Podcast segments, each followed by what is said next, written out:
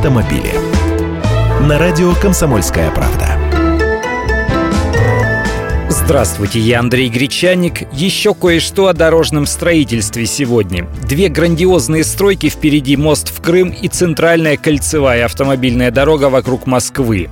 Так вот, строительство первой секции ЦКАД перенесли на 2016 год, рассказали нам в Автодоре.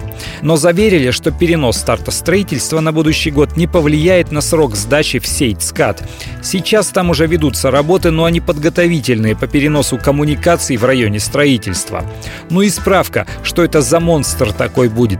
ЦКАД – восьмиполосная платная дорога категории 1А, то есть автомагистраль с расчетной скоростью движения 140 км в час.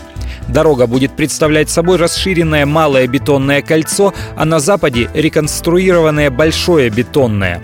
Новая трасса пройдет на расстоянии от 20 до 86 км от Московской кольцевой по территории городского округа Домодедово, Подольского и Наро-Фоминского районов Московской области, Троицкого административного округа Москвы.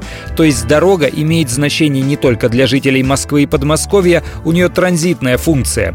Теперь о цифрах. Источников финансирования строительства несколько. 150 миллиардов рублей – это средства Фонда национального благосостояния, 74 миллиарда – средства федерального бюджета, 5 миллиардов – прямые заимствования госкомпании «Автодор», 71 миллиард рублей – частные инвестиции.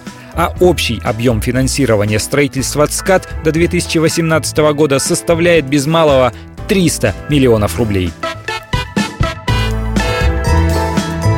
Автомобили.